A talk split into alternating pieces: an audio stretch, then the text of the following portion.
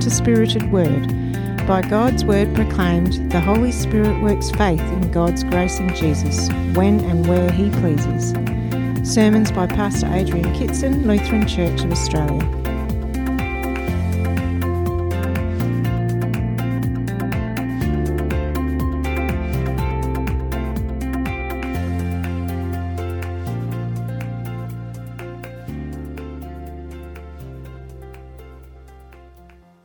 Pentecost Sunday, 2020. We ask the question not what's normal, but what's next. Friends, let's pray. May the words of my mouth and the meditation of all of our hearts everywhere, wherever they be, be acceptable and pleasing in your sight, Jesus, our rock and redeemer. Amen. Pentecost Day, man, what a day. I would have loved to have been there, I think. Maybe, would you? Among that huge crowd from all over the known world, all names that Narelle had to read so well, uh, they were all there in the city that day for the big festival. And the Holy Spirit turned up audibly and visibly, just as was promised from Jesus himself and all the prophets and all the Psalms and all the writings. And this was the first public proclamation to the whole world who Jesus really is and what he really means for the world. All preached by Fisherman Pete. From this day, in the epicenter of the new news of new life, which would be transmitted not by the touch of a hand on some virus living surface, but by one person to another by words and deeds of truth and love, the whole gospel demic was clearly not directed by any one person or group of people, their will or their skill. Just like COVID 19, this movement had a life of its own, a good life. The Spirit of God was directing this day, and this new life spread across the world. The Spirit directs the whole story of the beginning of the church, the book of Acts. The Spirit is wild and free. He's always been that way. Look at the account that Narelle read first, Numbers 11. I wonder whether you've ever heard it. We're out in the desert with Moses and the 70 chosen elders among God's traveling desert, traveling people. And the people are not happy, Jan, not happy. Uh, they are hungry and they are thirsty and they're covered in dust and they complain. And man, they know how to complain. This is not just a mild complaint, this is serious, like those long suffering protesters in Hong Kong. The large stones around the place, plenty of them, are getting sharpened up and gathered together for a public stoning of God's man Moses. Things are getting out of hand. Moses responds as he has to he sets up a meeting. That's what we all do, don't we? When something goes wrong, let's have a meeting. He sets up a meeting with the Lord and he chooses 70 clan leaders from the huge camp and they're to meet around out of the camp around the tabernacle. This is like the PM calling the national cabinet together. The leadership group needs some credentials, of course. They need the Lord's approval and authority to be able to do anything good. Everyone who is officially registered well, they're there. Well, or so it seems, or so they think. You hear it. There's two blokes who are not there. Interesting names Eldad and Medad. I know you could make a million funny jokes about that. They're on the list, but they're not at the meeting. Maybe they slept in. Maybe they missed the memo. Maybe they just decided that this wasn't for them and they just pulled a sickie. I don't know. But they're not in the organised, planned, special gathering in the tabernacle. Well, God's faithful, and He comes to the meeting in support of His man Moses, who needs it at this point. He's charged this man was leading this complaining rabble of people. The glory cloud, same as last week, the Shekinah, settles over the meeting. Moses, or is it the Lord Himself? It's hard to tell in the text. Put some of the spirit that was with him, Moses, into the group. And they begin to prophesy. Ecstatic utterance, speaking in tongues, speaking in different languages, singing a song of faith, speaking some words of truth. The point is, not their words, God's words, be way beyond their ability. Surprisingly, we hear that Eldad and Medad also received this same special spirit giftedness, even though they're outside the plan, nowhere near the tabernacle, still at home where they live. A young kid sees this and he runs to Moses in panic. Two guys are prophesying in the camp. Joshua, Moses' ever faithful 2IC, says, Moses, stop these guys. Why does Joshua say that, do you think? Is Joshua concerned for the right, godly order of things? Right order is crucial for any community to be fair and just and healthy. This is outside the plan, it's outside the organisation, it's outside our expectations, it's outside the group. It must be stopped unless, unless what? We find out that we're actually not in charge after all and that God is? Is Joshua feeling a little undervalued at this point? He's done all that has ever been asked of him from the time he was about the age of this lad who's just come in.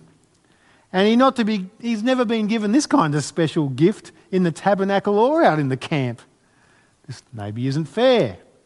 I don't understand this super spiritual stuff, anybody.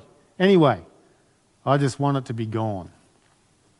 Is Joshua protecting his leader and his community? He doesn't want God, Moses, the tabernacle, or the community to disrespect or disobey God and their man leader, Moses. Maybe he's quite sensitive too to this because they have been giving Moses a fair bit of curry lately. And for all he knows, these two guys could be collecting some of the stones. Well, Moses nails it straight away.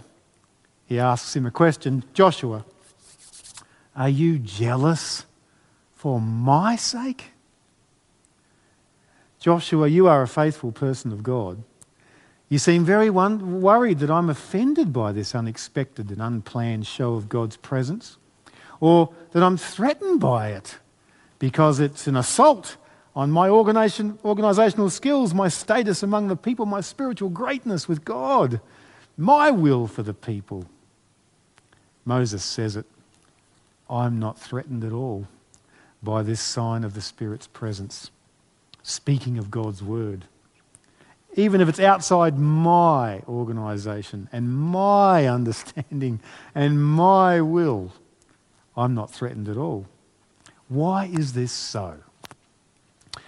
I think Moses would say, because it's God's Spirit at work. That's why I'm not threatened by it. And that's enough for me, and that can be enough for you too, faithful person of God. But how can he tell it's the Spirit? There's other spirits, evil ones, dark ones, all kinds of things. Only by one way, friends what they say the Word.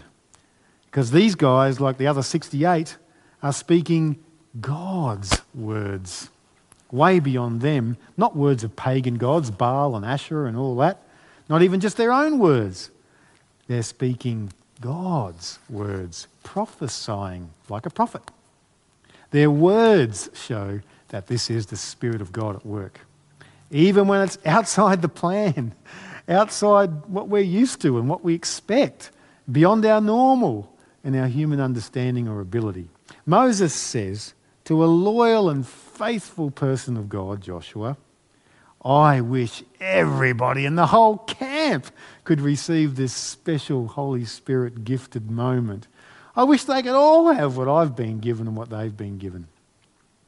Does this remind you of another situation a little later on in the Bible? Teacher, says John the Apostle, We saw someone driving out demons in your name and we told him to stop because he was not one of us. Jesus sounds a lot like Moses. Don't stop them, for no one who does a miracle in my name can in the next moment say something bad about me. For whoever is not against us is for us.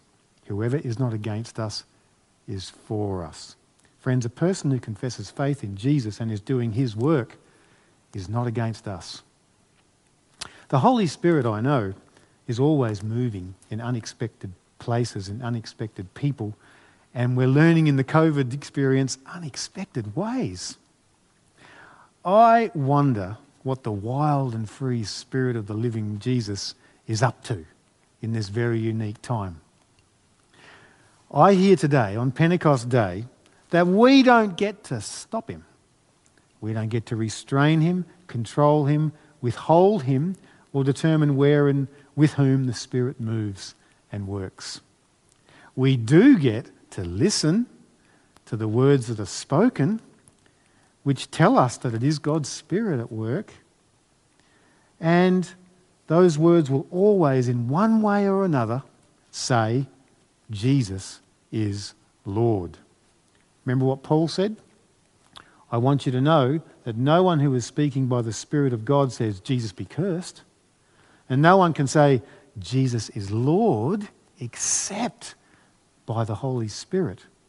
1 Corinthians 12. We do get to be part of his transforming work, and that is the cool thing, I reckon. We can't gather in the temple together around the tabernacle as they did at the moment. But I heard Jesus proclaimed as Lord with joy in a house group last Sunday. One thing is clear a group formed themselves together. They invited me, the pastor, to come and join them and celebrate Holy Communion with them. I was with Eldad and Medad outside the camp last week. I mean, outside the temple. I was back at the camp. I was at home. It was pretty cool. Anyway, one thing is clear our goal is not to return to normal as quickly as possible so that we can return to our usual undisrupted, comfy life. It's never how God works. That would be like Moses shutting Eldad and Medad down for Joshua's sake robbing them of the joy and the community of the blessing. I believe the Holy Spirit is calling us to, as He called Moses and Joshua and the disciples and the first church leaders and millions of people ever since, to watch and pray, to listen to His word and to share it and be surprised at just how grand and just how wide His transforming work can be. Okay. Friend, gather small. Listen to the Spirit's word. Speak the Spirit's word. Sing the Spirit's word. Pray the Spirit's word. We don't need to go back to normal as much as we need to go to what's next. On Pentecost Day, we have plenty of inspiration to ask, What's next, Spirit of God, for us as a mission church and for you as a loved, spirit filled, chosen, called, sent person of Jesus. As Paul encourages us, follow the way of love and eagerly desire the gifts of the Spirit. 1 Corinthians 14. So, friends, go ahead, love each other, eagerly seek the wild and free work of God's Spirit in His Word, because, as Jesus said, whoever and wherever and whatever is not against us, is for us. In the name of Christ. Amen.